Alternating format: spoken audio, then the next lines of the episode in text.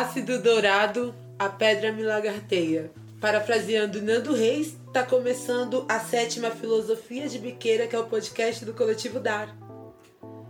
Bem, nós somos a galera que anda por aí fazendo o quê? Desentorpecendo a razão. Quer saber mais do nosso rolê que é antiproibicionista, anticapitalista e autônomo? Só você entrar na nossa página no Facebook, Coletivo Dar. E se você quiser ler mais também sobre a gente, você pode contatar lá no nosso site coletivodar.org. Eu sou a Diva Sativa, tô aqui com a bancada da droga, já vou apresentar todo mundo aqui rapidamente, que hoje a bancada tá lotada. Bem, começando aqui pela minha esquerda, estamos com o editor do nosso programa hoje aqui na bancada. Um salve aí pros ladrões de bico. Salve, rapaziada. Tamo aí pra cortar as falação aqui. Fica de olho, fica Já de olho corta essa sua mesmo. Ó, intimidade só gera filho e falta de respeito. O Júlio tá bem aqui do meu lado também. Yes. Baba. Galera aí. Salve! Gabriel Barrela. Salve, salve, tamo aí. Galera, ó, crush de todos nós, hein? Fiquem ligados, depois vocês vão ver as fotos. Professor Johnny Paulada. Olá! E hoje também tá aqui a Mona Brisa. Sim. Como prometido no nosso podcast passado, a gente vai falar sobre LSD.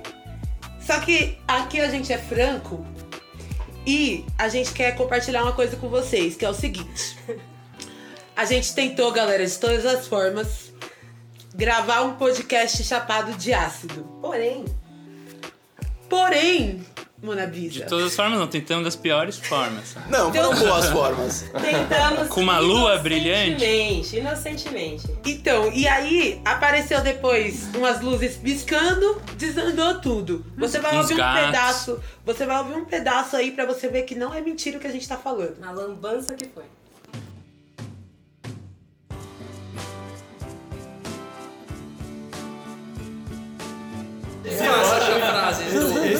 Barco já partiu. Não achei Esse barco já partiu. Esse barco já. Gente, Deus.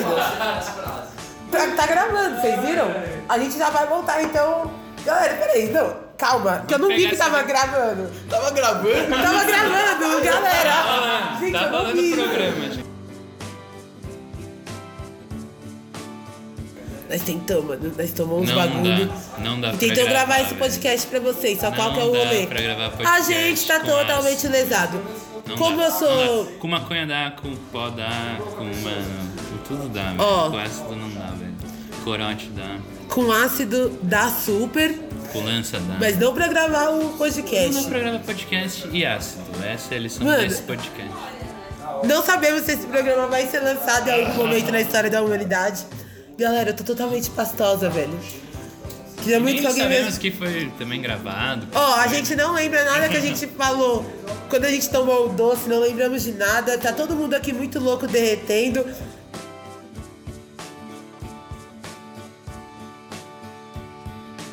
Vocês viram aí, né, galera? Então, fica a lição aí. Não tomem ácido e vão gravar podcast.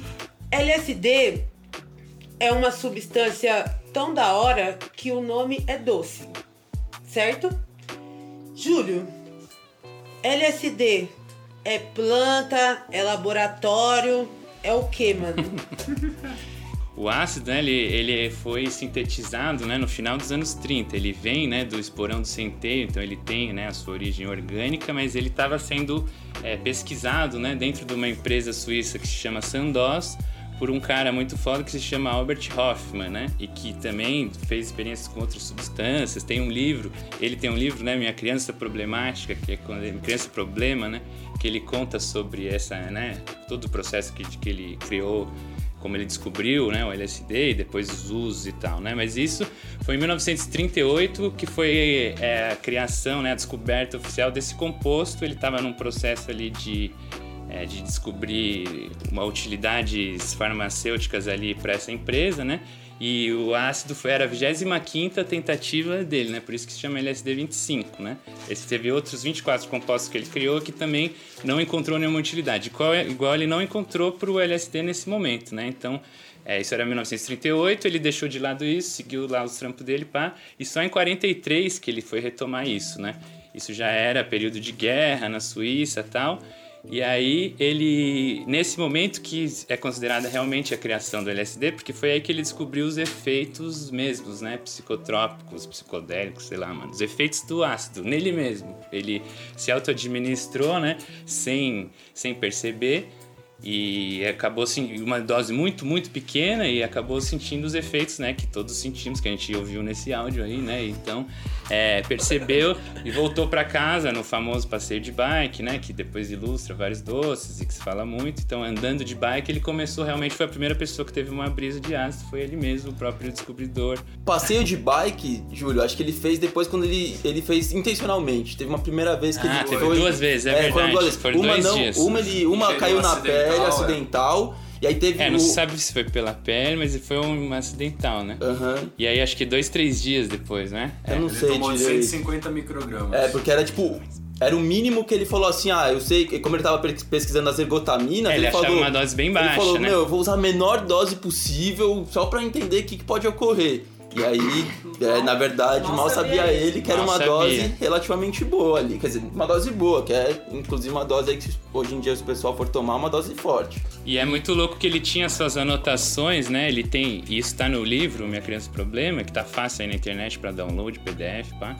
E isso é- tem coisas muito loucas ali, por exemplo, o horário que ele fez essa experiência era 4h20, tá ligado? Num momento que ainda não existia. Então, e também graças a isso a gente consegue ter inclusive até o mapa astral do LSD, né? Como a gente sabe, é uma, pouca, uma das poucas drogas que a gente tem data de nascimento, criação e tudo, né?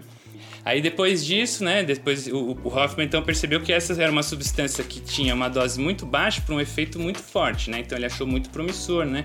Aí começou a supor que isso poderia ter usos terapêuticos, principalmente na psicoterapia e pá, né? Então, é, a partir disso, a empresa Sandoz começou a tentar buscar uma viabilidade econômica para o LSD, né? Então, o primeiro autor dos primeiros artigos, inclusive, é o filho do dono da Sandoz, né? No final dos anos 40, ele já escreveu as primeiras pesquisas sobre isso. E aí, nos anos 50, isso se espalhou. Inclusive porque a Sandoz começou a enviar de graça para os médicos, né? Ao redor do mundo, em troca deles devolverem esses dados, né? Então, é, a Sandoz começou a buscar mesmo um uso que viabilizasse economicamente essa substância. E aí, nos anos 50, foi um boom de pesquisas, né? principalmente nos Estados Unidos, mas é, ao redor do, do mundo também. É, no Brasil também, então o ácido chegou nesse momento no Brasil, que é isso que é a minha pesquisa também, né? Que se chama História Social do LSD. Então ela mostra isso, que os primeiros registros já são dos anos, fim dos anos 50 ali no Brasil, e anos 60, a Sandoz também estava enviando ácido, mandava folheto, mandava, tá ligado? E as, e as pessoas foram fazendo experiência, principalmente no campo ali da psicoterapia, né? E chegou no Brasil via esse ácido da Sandoz? Chegou via Aqui Sandoz, também. é, sim. E tem, tem registro, tem, tipo, várias pessoas que o seu primeiro uso, né, que eu entrevistei, inclusive, foi nesses rolês, né? Que legal. Medicinal e tal. E tem alguns primeiros pesquisadores aí que são importantes disso no Brasil. Isso era antes da proibição, né? Então, é, a Sandoz foi, foi espalhando pelo mundo e isso, isso acaba influenciando também as pessoas a conhecerem a substância, né? Então, acaba se espalhando para fora do, do uso medicinal, né? Igual aconteceu também com nos Estados Unidos com outras substâncias também psicodélicos, cogumelos, tal. Sim. É, Júlio, a gente tá chavando esse tema complexo que é o LSD e também teve um rolê de pesquisas militares, né? Com o LSD antes da proibição, né? Exato, não, isso é muito louco, isso é todo, né, tem o MK Ultra, né, tem até série na, acho que é na Netflix, né, que tem sobre o MK Ultra, tem documentário, então, é, a- ao mesmo tempo que a Sandoz percebeu, também percebeu tanto a CIA quanto o Exército dos Estados Unidos, que não era a mesma coisa, tá ligado? Os dois faziam pesquisas separados, e eles buscavam, principalmente, eles se interessaram pelo LSD como para interrogatórios, né? Tanto uma certa forma de tortura, mas principalmente para extrair informações. né? Eles achavam que o LSD podia ser a droga da verdade, então você podia capturar um soldado soviético, um James Bond lá, dava um LSD nele e ele ia te mostrar onde estavam todas as armas nucleares lá da, da União Soviética, tá ligado? Sei lá.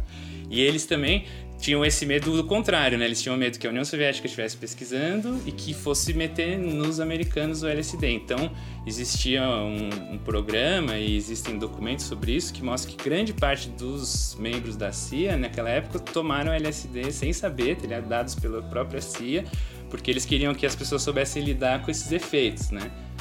E nós aqui hoje em dia ninguém dá nada pro que a gente quer, né? Os caras não queriam. Dá dirá o exército? Que dirá o exército, que não dá porra nenhuma. Só Meu. pinta árvore, mano. Bem, falando de exército, lembro de guerra. Professor Johnny Paulada. É, Qual é a relação entre LSD e Guerra Fria? Então, né, Diva, é, esse momento a gente está falando então do contexto da Guerra Fria, né?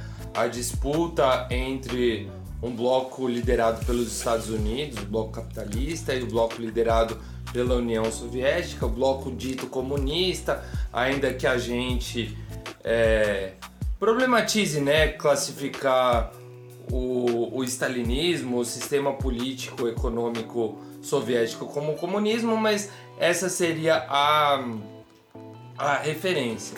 né? Então a gente tem no cenário interno dos Estados Unidos, a gente tem a mobilização da sociedade para a luta contra o suposto comunismo. né? E aí cada, é, cada parte do mundo vai ter uma, digamos, uma dinâmica. Então, na América Latina, a gente vai ter ditaduras implantadas a serviço dos Estados Unidos. É, na África e na Ásia, os mov- movimentos de descolonização dos países é, em processo de luta contra as antigas é, metrópoles, principalmente a Inglaterra, mas também a França.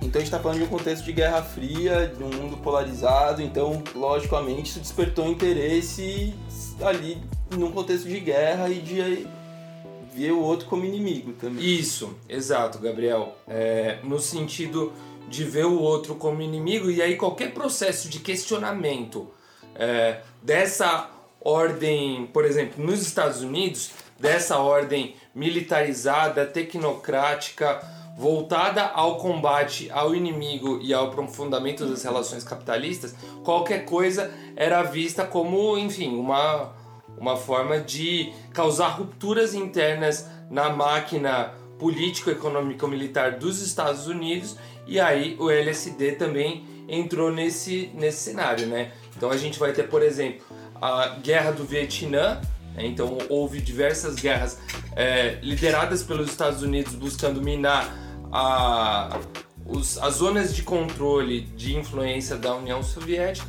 E Um também desses- gerar muita grana, né? Fazendo Também a guerra, que acho grana. que esse que você tá falando também, né? Várias oportunidades de negócio para esse complexo bélico deles, né? Sim, se a gente pensar só na indústria de armas, já é uma fortuna. Né?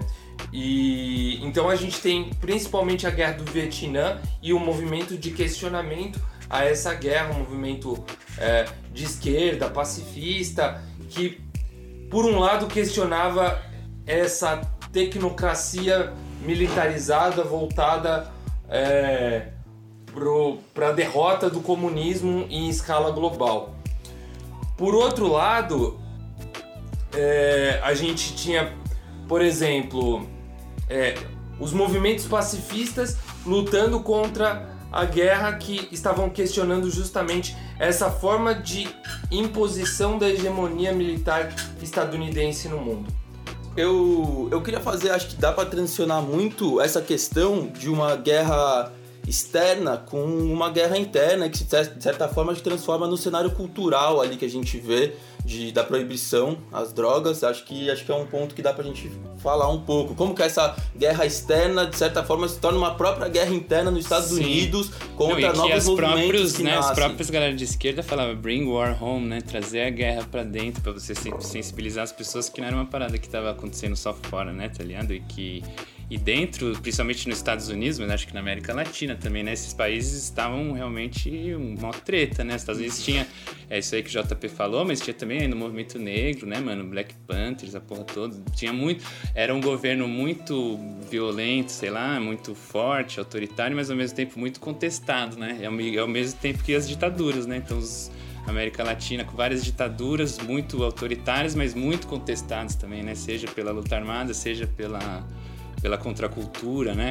E aí eu acho que a questão do, da- do LSD entra também por esse lado, É né? isso muito que eu queria se falar mais, espalhou eu por uma questão também assim, né, de, de outros valores, de resistência, né, tá ligado? Então isso passa de um uso medicinal inicial, as pessoas tomam contato com, com LSD por esses lados medicinais e militares. Então, por exemplo, o Ginsberg, o Casey, vários caras famosos americanos conheceram essas substâncias graças à CIA, né, dando para eles. Então, isso foi é, foi se espalhando. Acho que é um grandíssimo exemplo mesmo de uma parada que foi super por baixo, né? Desde baixo. Então, o governo queria impedir e não é que existia uma produção, uma super empresa, uma produção massiva de gente, né?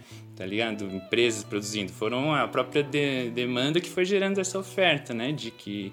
De, nos Estados Unidos e depois em outros lugares, né? E num contexto talvez que as pessoas foram também descobrindo, a, criando a cultura de uso, né? Então, diferente de hoje em dia, se você quer usar hoje um ácido, você entra na internet, tá ligado? Você tem muita informação, você sabe dosagem, você sabe é, ter, você saber comprar onde você compra um teste, você tem é, livros, você tem, mano, academia, você tem jornalismo, tem um monte de coisa. Você estava nos anos 60, tá ligado? Você tinha Conhecimento dos próprios usuários, né? é, você tinha o seu amigo hippie e pode ser que a maioria dos seus amigos não, não também tinham usado pouco ou nunca tinham usado, tá ligado? Não era o conhecimento dos usuários ainda era muito menor também, né? Então é, isso foi se desenvolvendo e acho que, porra, né? É, não é uma coisa.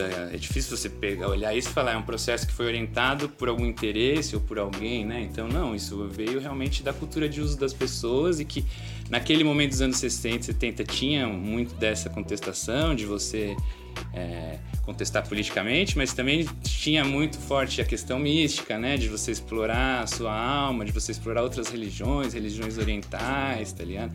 Então, muita gente que também era da contracultura acabou indo para esse lado do do misticismo oriental, né? Às vezes até deixando de usar droga. Então, é, o ácido acabou se enquadrando, eu acho, em muitas buscas, Chegou né? baseado, hein, galera? Boa, essa é a nossa busca também. Mas eu acho que isso, assim, resumindo, acho que o, foi uma cultura de uso e essa sobrevivência mostra como essa substância, tá ligado? Ela desperta, assim, coisas muito... Ela desperta, acho que, diferentes buscas das pessoas, né? Uma busca de contestação, uma busca de mística, ela desperta uma bu- busca de autoconhecimento, de terapia, de reflexão, a busca de uma empresa por lucro, a busca de um governo por controle, tá ligado? Então, é, todas essas coisas não estavam lá na substância, né? Estavam na forma que as pessoas foram se apropriando dela e acho que isso, mano, de lá pra cá foram 50 anos, um monte de gente, né? Mudou muita coisa, né?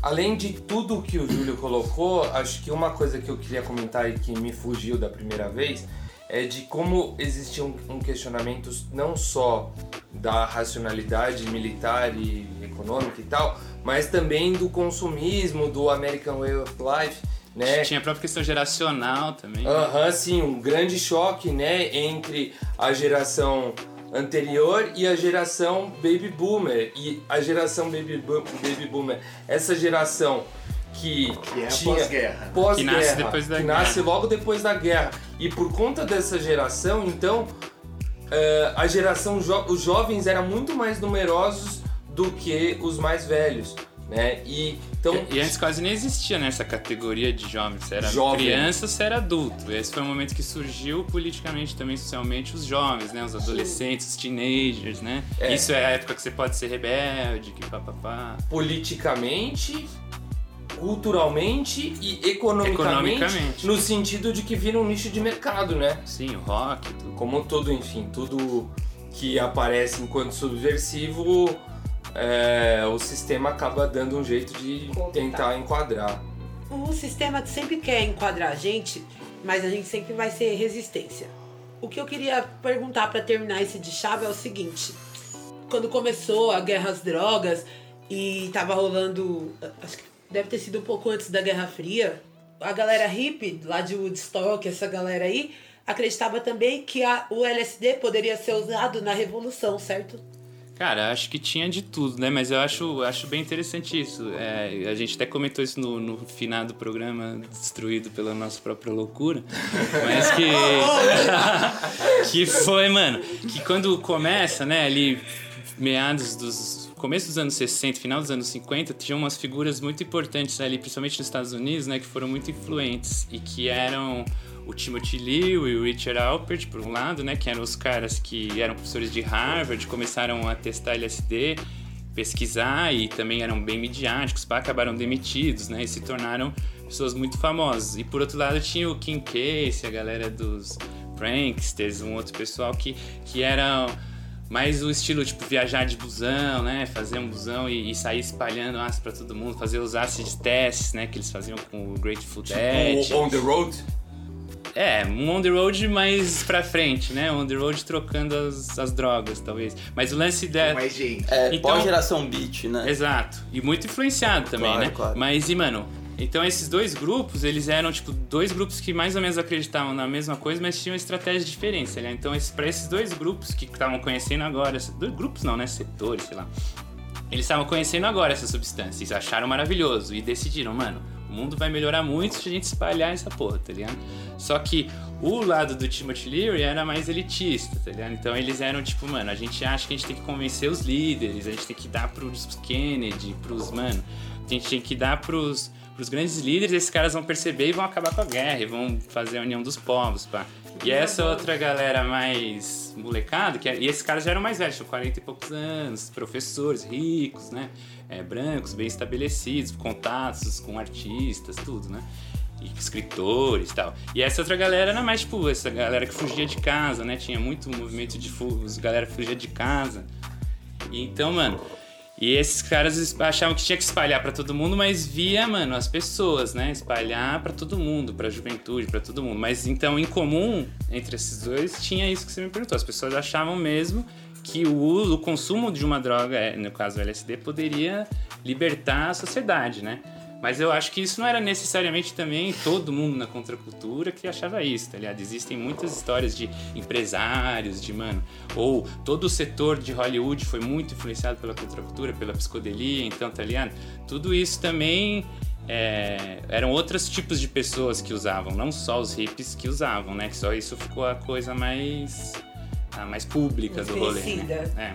Enquanto eu vou esticar uma, uma carreira e usar um soro, e aí a gente Os volta bolando uma ideia, que aí vocês vão saber tudo sobre LSD com a galera. Mano, vocês vão ver Vocês vão que tem saber até o mapa professor. astral, tem, a- tem mapa astral, tem professor da Unicamp. Vem com nós, que nós já volta até pra acender.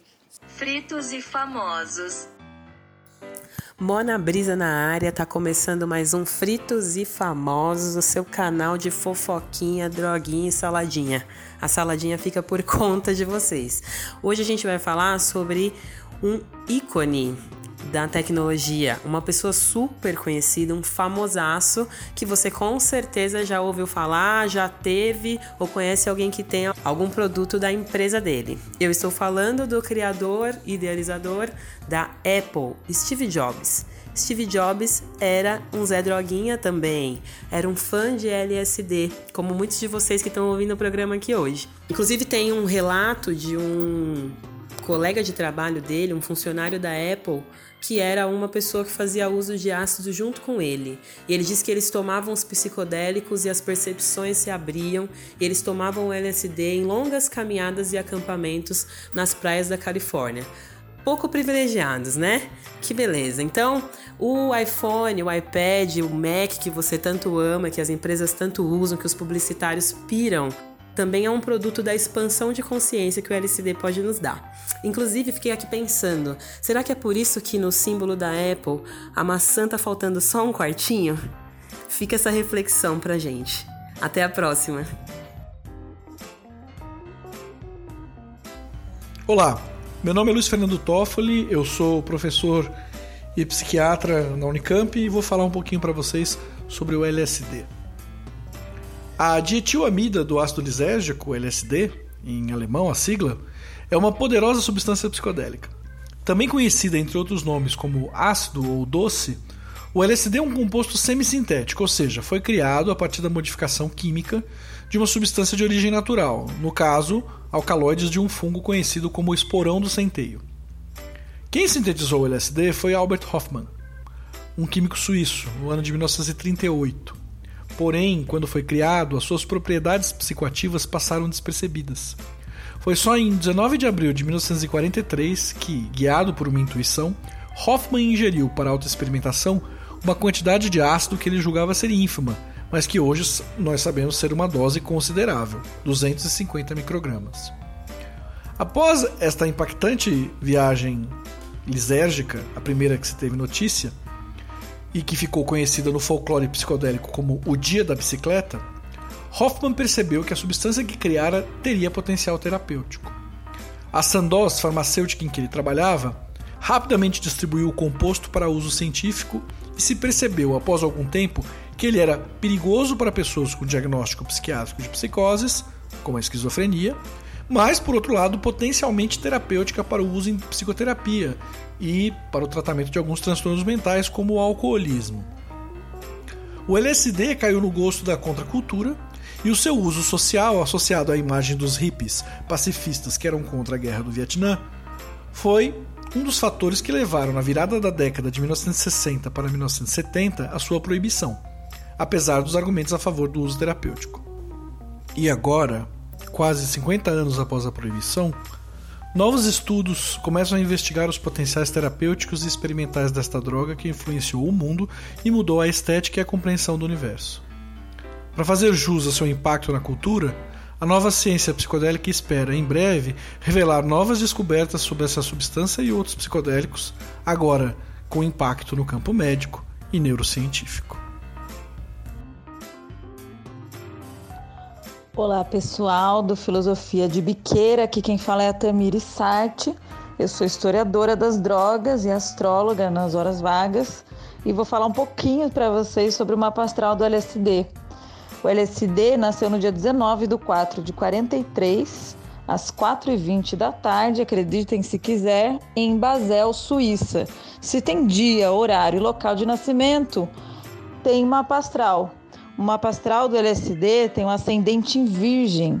O ascendente na astrologia fala sobre o corpo de um indivíduo, no caso do mapa do LSD, sobre o corpo da substância.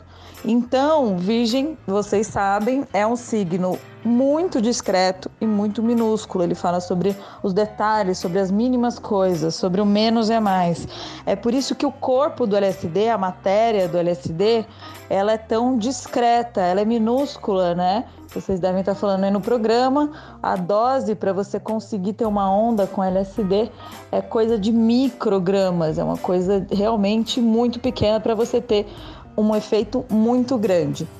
Então, o ascendente fala um pouco sobre o quão discreto ele é. Mas, na verdade, a gente sabe, o LSD, apesar de parecer discreto, não tem cheiro, não tem cor, né? não tem gosto, é... ele é fortíssimo, né? O LSD nasceu aí em abril, meados de abril, portanto, é do signo de Ares. Tem um sol em Ares fortíssimo, muito forte, muito potente, de muita luz. Esse Sol em Ares está na casa 8, que é a casa da morte. Isso quer dizer que o efeito que ele causa para gente é como se fosse um restart da mente. E a gente morre para nascer de novo. É meio que essa metáfora. Ao mesmo tempo, ele nasceu com a Lua em, a, em Libra, exatamente fazendo nesse momento em que o Hoffman foi para casa dele, fazia um efeito no céu com o sol quase se pondo e a lua já no céu do outro lado, fazia exatamente aquele desenho do, do blotter, aquele clássico do bike, né? Isso é bem interessante. Por fim, vou falar sobre a lua em Libra, porque o nosso tempo aqui é curto, mas a lua em Libra fala um pouco sobre sobre o equilíbrio que a gente precisa ter para lidar com essa onda toda que ele produz, né? E existe uma, uma música que define bastante o signo de Libra, que é simples e suave coisa, suave coisa nenhuma que me amadurece. Que é aí uma ambiguidade de uma leveza, uma delícia, ao mesmo tempo um peso e, e que me amadurece, né? Então, quem quiser saber mais sobre esse mapa, é, a gente tem um programa sobre ele, uma hora inteira só sobre o mapa do LSD, com comentários do maravilhoso Fernando Bezerra. E acessa lá. O, a nossa página se chama Astrologuês no Instagram astrologuês.fluente. Você pode acessar também pelo Spotify. Tem lá o mapa astral inteiro do LSD. Um beijo. LSD é uma das substâncias psicoativas mais seguras do mundo, né? isso de acordo com o próprio estudo do cientista inglês David Nutt, de 2010. onde o LSD ranqueou antepenúltimo na escala que avaliava danos ao sujeito e a terceiros. Ninguém nunca morreu de overdose de LSD e, apesar de seguro quando comparado com outras substâncias, é necessário tomar alguns cuidados uh, se decidir usar. É importante sempre avaliar o local onde você está, sua disposição física, seu estado mental e também das pessoas que estão contigo, compartilhando naquele momento. Porque é isso, né? Se tu estiver num lugar caótico, estiver indisposto e com gente chata, é uma bad esperando para acontecer. É, tem que se manter hidratado antes, durante, depois do rolê, isso, isso é de praxe no uso de qualquer substância.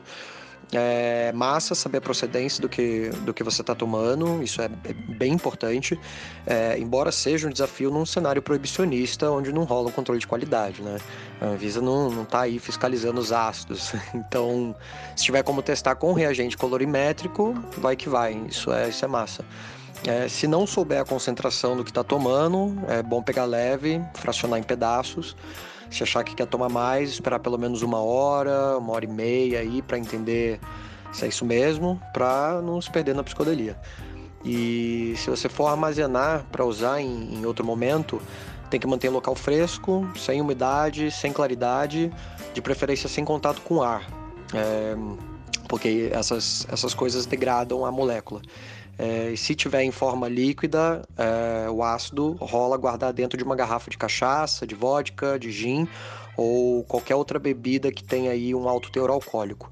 Se deixar na água não, não vai durar muito tempo não.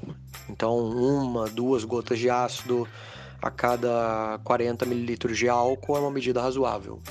E acima de tudo, é, respeitar os limites e sempre cuidar de quem está contigo no rolê. Eu sou Gabriel Pedrosa, sou psicólogo. Eu atuo no coletivo Respire Redução de Danos, que faz redução de danos em festas, e sou roteirista e apresentador também do programa Que Droga é Essa, do Justificando. Vamos voltar aqui, você está ouvindo Filosofia de Biqueira, e eu sou a Diva Sativa, e aqui está a Bancada da Droga, e a gente está deschavando bolando e acendendo um tema que é tão complexo quanto delicioso. Você vai entender tudo nesse acende falando sobre LSD. Gabi, a gente terminou de chava bem animado e acabamos de bolar uma ideia com a galera e você estava falando sobre a proibição, né? E aí eu queria que você levantasse a bola, como você falou. É, não, acho que tudo que a gente conversou ali naquela política, anos 60, toda essa questão de contracultura nascendo ali nos Estados Unidos, também o quanto essa, essa nova visão que estava estabelecendo, que questionava esses valores, assustou eles, e acho que, enfim, muito devido ao uso do, do ácido, do LSD, e que certa forma isso foi usado mesmo como para mostrar para a sociedade que era uma coisa a ser combatida, assim, como era um interesse de aquietar isso. A gente sabe que as drogas vai num, num sentido muito mais completo do que isso. Foi uma política americana toda implementada no sentido de fazer uma dominação mundial, está muito relacionado com isso, mas que ao mesmo tempo é, essa questão da contracultura alimentou a, a proibição interna, como justificar moralmente que isso fosse proibido. Eu acho que Queria saber o que vocês acham nessa questão. É, acho que é a questão de sempre da guerra às drogas, né? De, das justificativas, das práticas, né? Tá ligado? Dos interesses e de como também é, sempre algumas substâncias são eleitas para determinados né, grupos ou formas de, de, de vida ou de protesto, né? Então, a contracultura ficou muito ligada com o LSD, mas é, não quer dizer que eles não estavam reprimindo outros grupos ao mesmo tempo, né? Então, o movimento negro, os, pacifistas, a esquerda, a porra toda, né? Então, muitas vezes usando as drogas como justificativa, né? E por isso eu acho que as guerras drogas foi tão bem sucedido também, porque os outros países também começaram a usar internamente, né? Então, tinha o interesse externo dos Estados Unidos, mas ela não ia funcionar se também os países não encampassem isso, né, para os seus dissidentes e para os seus grupos aí, né, é, e muito com racismo também, etc. Galera, aqui a gente tá filosofando e realmente usando uma droga e você viu que a ideia aqui, ó, é papo firme. Renato Filebe, você é, do Sebrite e tudo mais, e eu sei que tem um rolê médico também, de pesquisa acadêmico, rolando sobre LSD, né? Eu queria que você contasse aqui pros ladrões de bico, que eles estão ligados nessa ideia também. Pois é, o LSD, ele, como o Júlio falou e como o Toffoli também falou na, no áudio, né, é, foi muito pesquisado, né, no seu início, inclusive ele nasce num laboratório de pesquisa, né, de uma indústria farmacêutica, mas ele ficou um tempão, né, por conta dessa guerra às drogas, né, que, que é, teve a sua origem nos Estados Unidos e se globalizou bem na década de 60, né, é, ela também interferiu na, na pesquisa, né, que era, era feita com a substância. E o LSD ele ficou é, cerca de 40 anos sem ser pesquisado pela medicina, né, para investigar os seus possíveis efeitos, né? E Baba, eu... esses 40 anos coincidem então com o começo da guerra às drogas?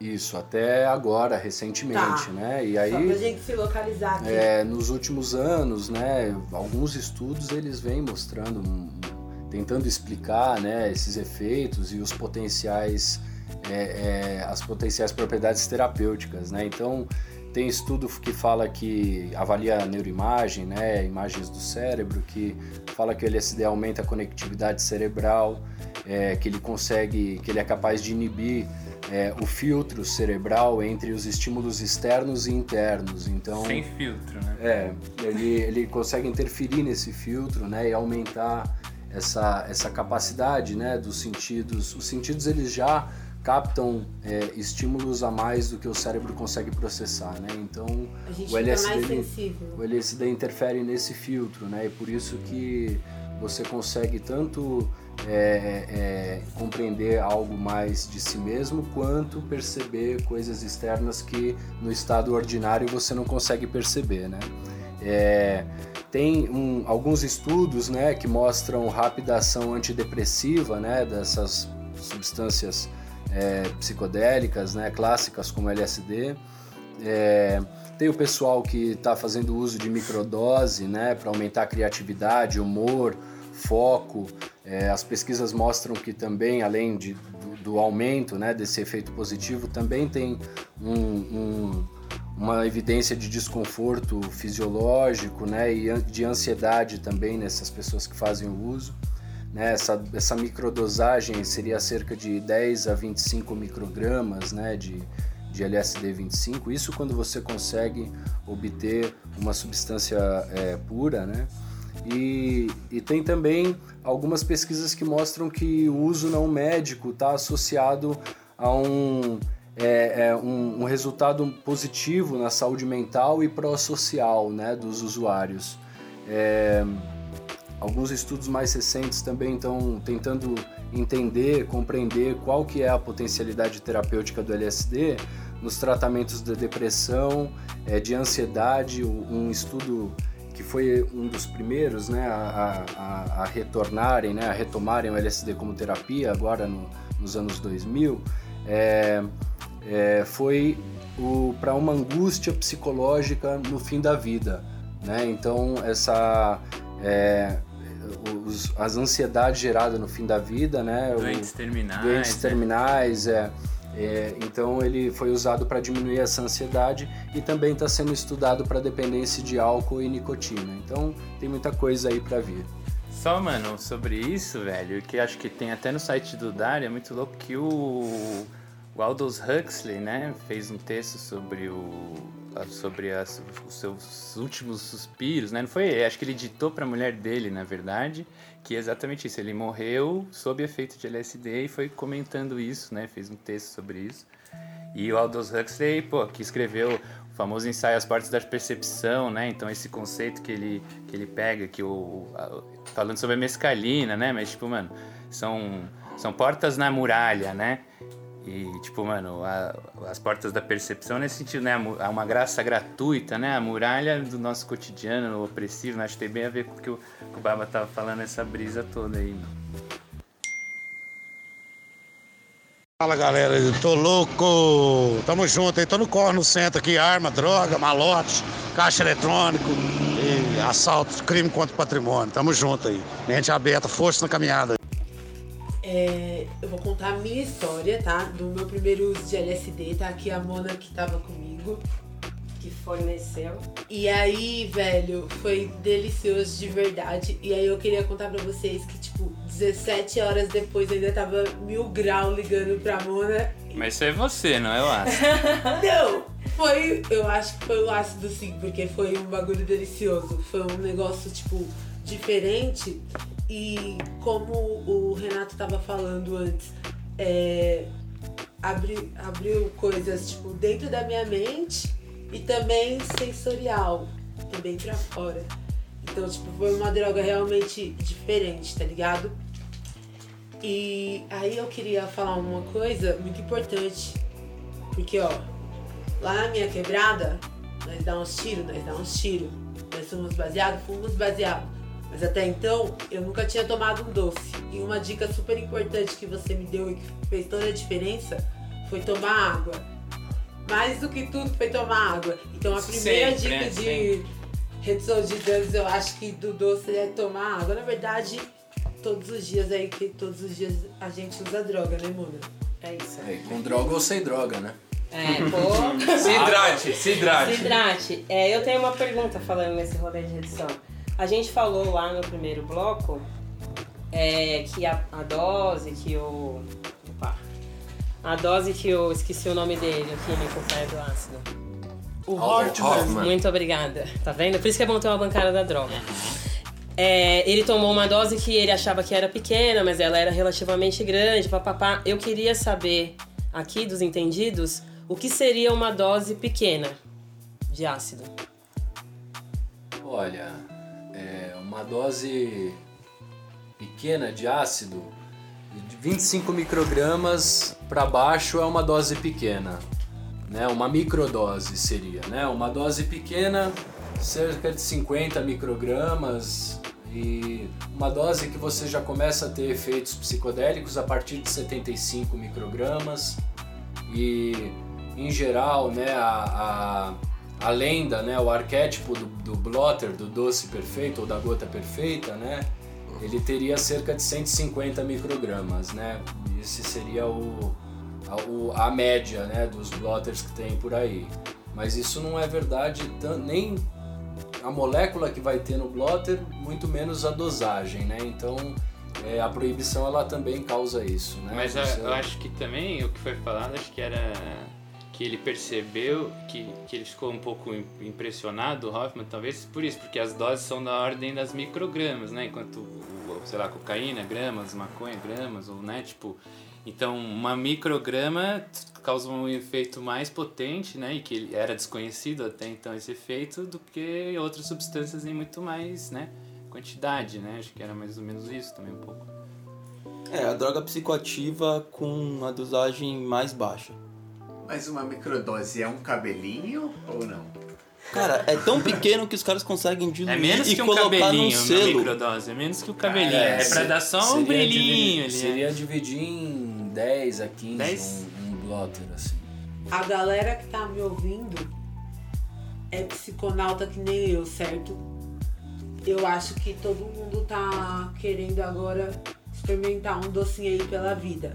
Eu queria levantar uma bola aqui pra bancada, o seguinte, é, nós somos antiproibicionistas aqui no Coletivo DAR.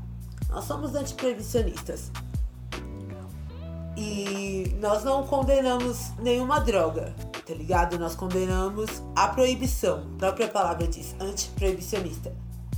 É, o mercado da proibição é o seguinte, galera. O, o dispositivo de drogas sempre existiu, tá ligado? Porque o uso de drogas precede a existência humana. Mais sobre isso na teoria do macaco bêbado. E aí, é, a proibição gera um mercado distorcido de drogas. E aí a galera tá, tá vendendo algumas coisas dizendo que é doce. E aí a gente tem que tomar um cuidado. Por quê? Porque a gen- cada droga você precisa de uma redução de danos diferente, você precisa estar num contexto diferente. Você precisa... Se a galera da proibição se preocupasse com o usuário de drogas, com a saúde pública, defenderia a legalização pra gente saber o que a gente tá usando. E aí tem uma galera vendendo uma droga no lugar de outra, o que eu acho uma meteção de louco. Na minha quebrada é, é vacilo de morte. E aí, tipo, eu gosto de saber o que eu tô ingerindo, tá ligado? E aí tem uma galera que tá vendendo uma outra droga que chama, acho que N-Bomb, certo, Gabi? Isso, isso. No lugar do doce, eu queria que você explicasse até pra galera, não condenando, mas pra galera ter uma noção do que vai usar e, tipo, ter uma relação de sinceridade, certo? Sim, é, acho que isso aí é fundamental, complementando até essa questão de redução de dano, né? Que é exatamente o que você falou, assim, cada substância vai, ser, vai ter que ser tratada de uma forma, então e, e a dosagem muda também, por exemplo. Então uma coisa que valeria pro N-Bomb não vale pro LSD. Então você conhecer ali, isso que é difícil, né? Porque como a proibição rest- restringiu tanto a produção de LSD, que daí os caras viram uma oportunidade de fazer uma outra substância que é sintetizada hoje em dia na China, muito mais barata, para entrar nesse mercado. Tipo E aí, análogo. É um análogo. É, é um análogo. Milhares de análogos. É, então são vários que existem. Tem o N-Bomb, mas tem NBOI, NBOH, tem uma série, eles, são, eles ficam fazendo pequenas variações que são análogos dessa substância, então causam efeitos similares. Mas não- você não sabe exatamente o que, que você está tomando e isso é muito complicado. Gabi, é igual, lá na minha quebrada, se eu comprar um prensado, eu não sei o que eu tô fumando. Tá ligado? Então, galera, é esse mesmo rolê. E o pó também, né? É, como a Mona fala, é um Kinder Hoje em Ovo. a Você cerveja, abre, mano. Até você cerveja abre é uma surpresa. Skol, você já não sabe o que, que é mais. certo? Mas o LSD não é nada do que a galera pinta por aí, certo, Súlio? É. Porque a, ga- a, Tem- a o lado proibição... bom ele é. Então, bom é. vamos falar do, do lado bom do LSD, porque eu vou falar um negócio. O bagulho chama doce porque é gostoso. E aí, ô Meca, você falou que você tinha uma história. Uma vez eu entrevistei a, a Maria Alice Vergueiro, que é uma grande atriz aí, pra quem não reconheceu o nome, ela que fez o Tapa na Pantera. Fuma aqui, toma um chá. Fuma aqui, toma um chá. Fuma 30 Exatamente, anos e não tô diva. viciado. Todo dia. E aí ela foi uma das. Ela pegou esse início do uso do LSD no Brasil e tal. Ela Inclusive fez uso médico também. Isso, fez uso médico. Ela estava envolvida muito no rolê do teatro, né? Ela era do teatro oficina. E teve uma vez que ela estava viajando pela Europa e aí provavelmente estava pipocando o doce. E ela voltou com 4 mil doces pro Brasil. Meteu as cartelas lá no livro e foi embora. E aí, com a grana desses doces. Macrodoses. Macrodose. Super dose. Industriais. E com, a, com essa grana eles conseguiram. É, Comprar mais doce. jogar mais, exatamente, variar. variar. Mas o que que eles Não, eles usaram pra oficina mesmo, eles estavam precisando de grana ali. no- Que é o na teatro época. do Zé Isso. Celso, né? A galera que tá ouvindo o Filosofia de Biqueira pelo mundo afora aí, o Teatro Oficina é um, um grande point de Pesquisem, cultura aqui pesquisem. em São Paulo, que é de onde a bancada da é droga de emana. Nossa, Ah, sim, é bom é, saber, bom saber. Não é? Já gostava. Queria saber se a bancada da droga, sei lá, Gabriel Barrela, professor Jane Paulada, Baba, Mona, Júlio, Meca, querem compartilhar mais alguma história de LSD aí? Cara, eu queria só lembrar uma parada que, mano, o Fernando Bezerra falou no podcast da Tamiz, que ela falou aí no áudio também. Eles fizeram um inteiro sobre o ácido e ele falou um termo muito louco. Ele falou psicoscópio, mano. O, o ácido como um psicoscópio, tá ligado? Uma espécie de, de microscópio da sua alma, da sua psique, né? Uau. Tá ligado? Eu acho que é um conceito, mano, foda. Não lembro se era dele ou se ele estava citando alguém, mas, mano, psicoscópio, é isso, velho. Define bem. Combina bem com, com o psiconauta, né? Você é um Isso que eu ia psiconauta falar. psicoscópico, sei lá. Você imagina essa galera que anda desmaiada de noite não vai se ligar numa ideia dessa? Com certeza, mano. Não, É, e, e uma ode à ciência, né? Que chegou a esse ponto de conseguir uma sintetizar essa Uma droga. ode à ciência. eu acho que a gente poderia levantar Valeu, uma ode. ciência, obrigado. Eu acho que a gente poderia levantar Vacilou uma bastante. ode. Pô, é, fez, teve seus problemas também. É. Eu acho que a gente poderia levantar uma ode também Uma aos ode. usuários que resistiram Valeu, trazendo essa usuários. cultura, essa cultura Valeu, até hippies. hoje. Johnny Paulada. É, não, pensando nesse lance do, es- do psicoscópio, é, quando a gente usa, faz muito sentido que o, o doce ele, ele tenha uma utilização medicinal, principalmente psicológica, né?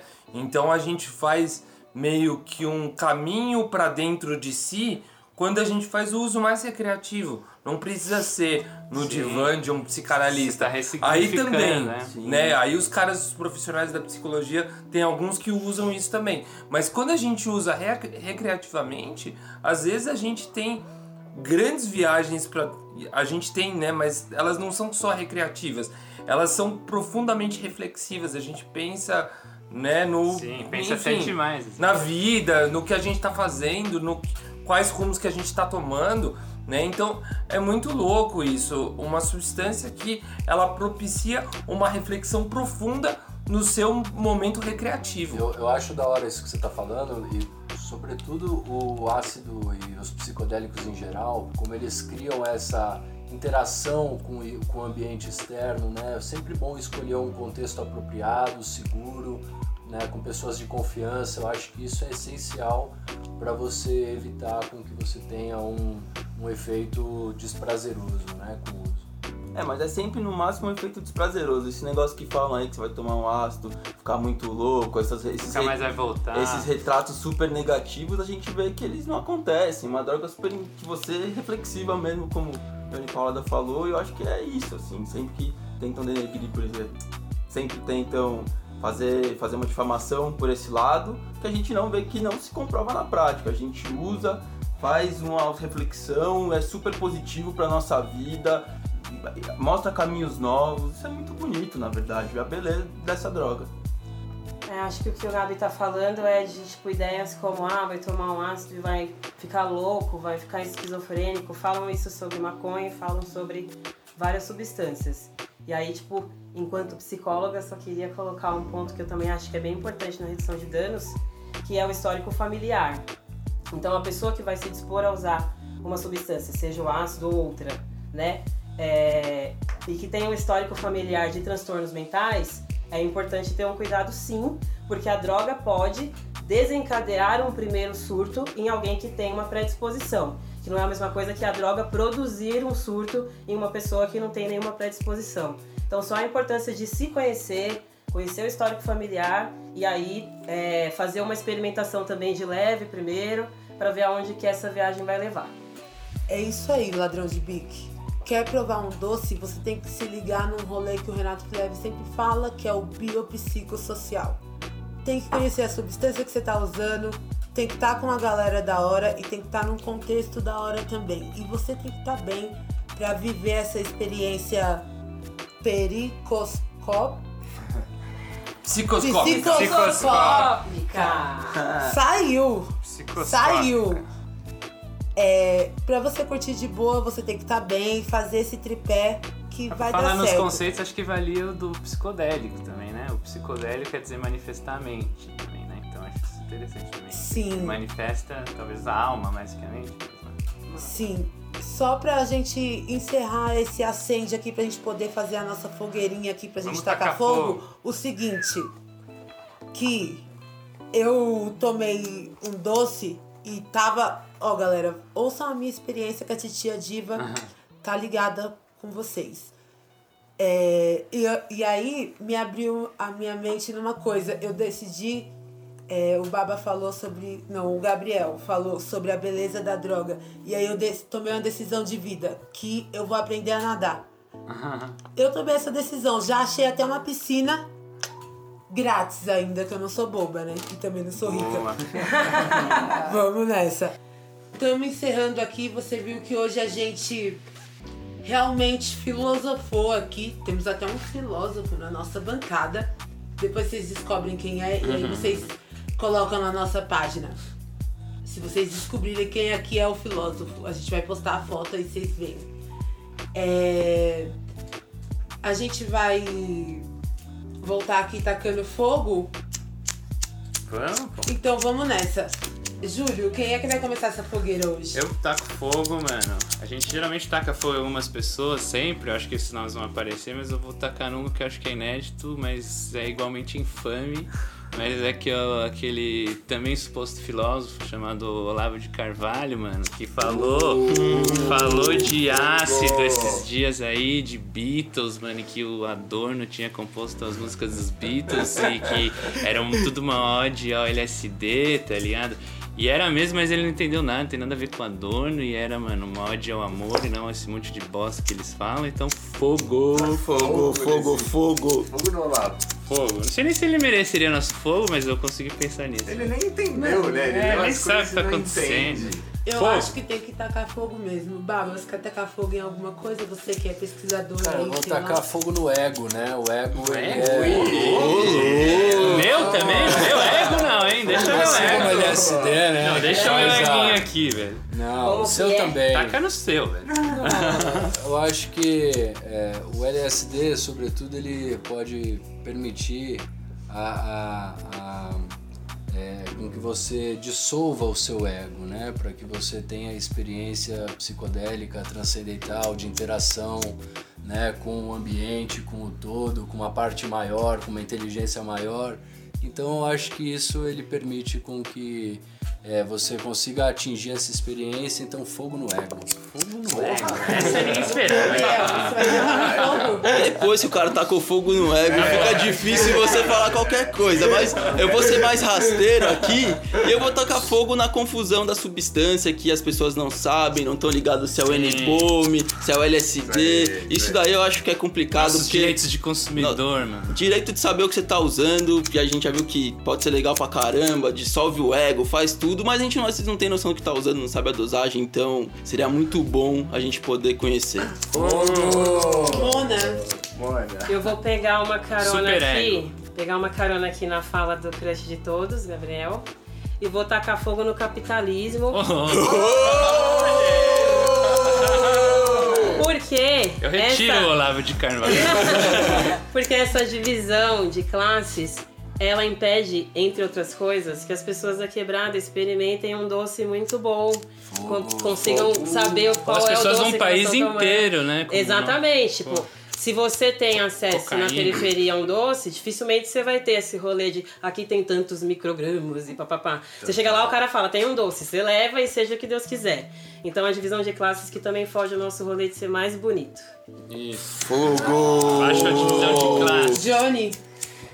Então, a gente já tacou fogo no ego, no capitalismo, na divisão de substâncias. Eu quero dizer que tem um lance que eu me esqueci da parte dos relatos de uso, que é o seguinte. Transar com ácido é a melhor coisa que existe. Então eu quero tacar fogo. Em tacar quem? fogo na. Transa careta. Sexo sem ácido. Sexo normal. Eu quero tacar fogo na proibição dos corpos e da consciência. Valeu! Garanhão. Caralho, sequência, hein? Já que eu fiz uma ode à ciência antes, agora eu vou. Eu vou tacar fogo na porra do cientista que botou um gosto amargo nos ácidos ruins. Ah, que isso? E não precisava ter, ser tão amargo assim. Tempo pra tudo. E bancada da droga, eu quero agradecer Você não vai vocês. tacar ninguém? Vai ter que fechar. Eu sou é. leiga. Eu vou Na me dúvida, abster. taca no eu, eu vou Witzel. tacar. Eu vou Witzel. fazer, sabe o quê? Eu vou tacar. Não Eu é. posso, eu posso tacar o Witzel nessa fogueira e posso tacar também o Dias Toffoli. Ah, sim. Pra não esquecer. Sim, Pra né? vai E o Osmar Trevas, não? Smart Terra. Pra não esquecer. Mas o 20 Dias Toffoli covardão tá sempre. É o primeiro da fogueira. Mas eu vou tacar uma gasolina nessa fogueira que a gente vai tacar fogo. É, eu quero agradecer a bancada da droga que esteve aqui comigo hoje. Gabi, obrigada por estar aqui com a gente. Obrigado a vocês. É uma delícia compor o coletivo com vocês e principalmente ter a audiência dos nossos ladrões de bique. Valeu, hein, Gabi? Tamo Nós, junto. nós, nós, nós. Baba, as pesquisas tá mil grau. Você viu aí que não, não conseguiram nos calar, tentaram, mas a galera da droga é forte, tá resistindo aí. E obrigada por você ter o seu trabalho de resistência também, de pesquisa aqui no país e por você estar aqui na bancada da droga com a gente. Obrigado você, satisfação estar com vocês todos aqui, queridos. Obrigada. Meca. Yes. A gente, eu acho, ó, eu não sei se a gente vai dar muito trabalho pra você editar, mas eu espero que Sempre, você. isso sempre. Eu espero, ó, rolê de faladores, porque hoje rolou um prato aqui na mesa, certo? Claro, Mas, ó, o Diego ainda. Obrigada Diego. por você, pelo seu trampo primeiro de editar aqui pra entregar só o mel pros ladrões de bico, pra galera aqui de casa. Olha o barulhinho do Diego. E obrigada por estar aqui com a gente, compartilhar as suas histórias e tudo mais. Pô, que é isso. Satisfação tá aqui na bancada da droga. Valeu. Agradecer da Mona Brisa também. Amiga. Yes. Ó, a gente já se tromba pra usar mais droga, certo? Júlio, Uou. Vem, pai Vitor. Vem pai Vitor. Johnny Falada, a gente tá indo embora. Dá um tchau pra galera aí. Yes! Ó, vamos chamar o pai Vitor aqui. Hoje a gente chavou, bolou e acendeu LSD. A gente volta no programa no próximo, no 8, certo? A gente volta falando sobre crack. Então me aguarda aí. Enquanto isso, vai ouvindo o pai Vitor. Yes! Fogo no ego. Yes! Músicas para brisar. A coluna de Pai Vitor no podcast Filosofia de Biqueira.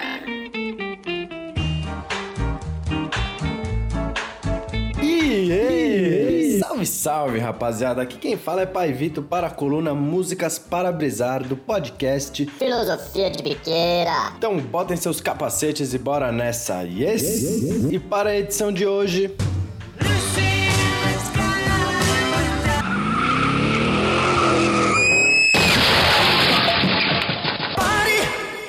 Até quando você quer mandar e mudar minha vida? todo respeito aos Beatles, né? Que abriram uma porrada de caminhos na música, mas, mano, não poderia ser tão clichê assim, né? No caso da psicodelia, eu acho que teve muita gente que quis contar como é que foi o rolê.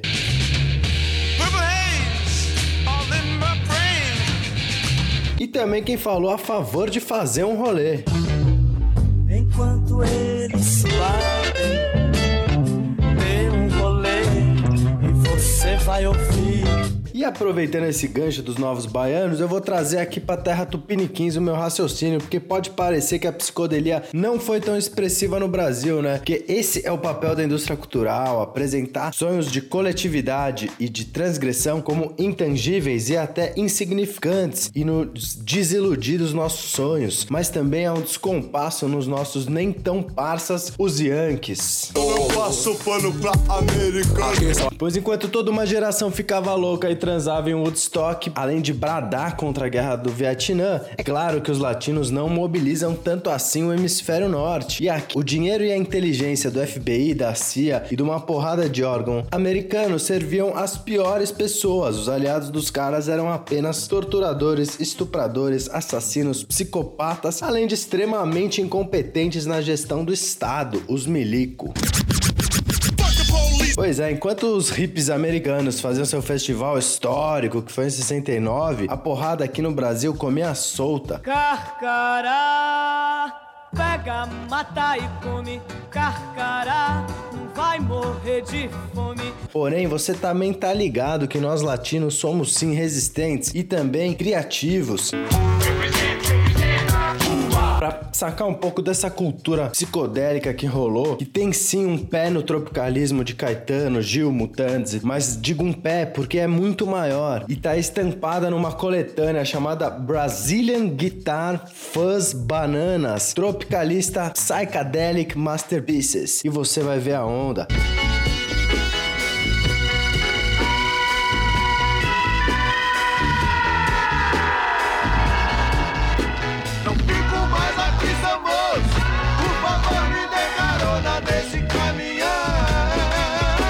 Pra fechar a coluna, uma música que é uma clara ode à onda psicotrópica forte de Fábio, que tá nessa coletânea. Então, muito obrigado a todos e todas. Quem quiser algum link é só dar um salve e até o próximo Filosofia de Biqueira. Pai Vitor se despede. Yes! Lindo sonho delirante, lindo sonho delirante.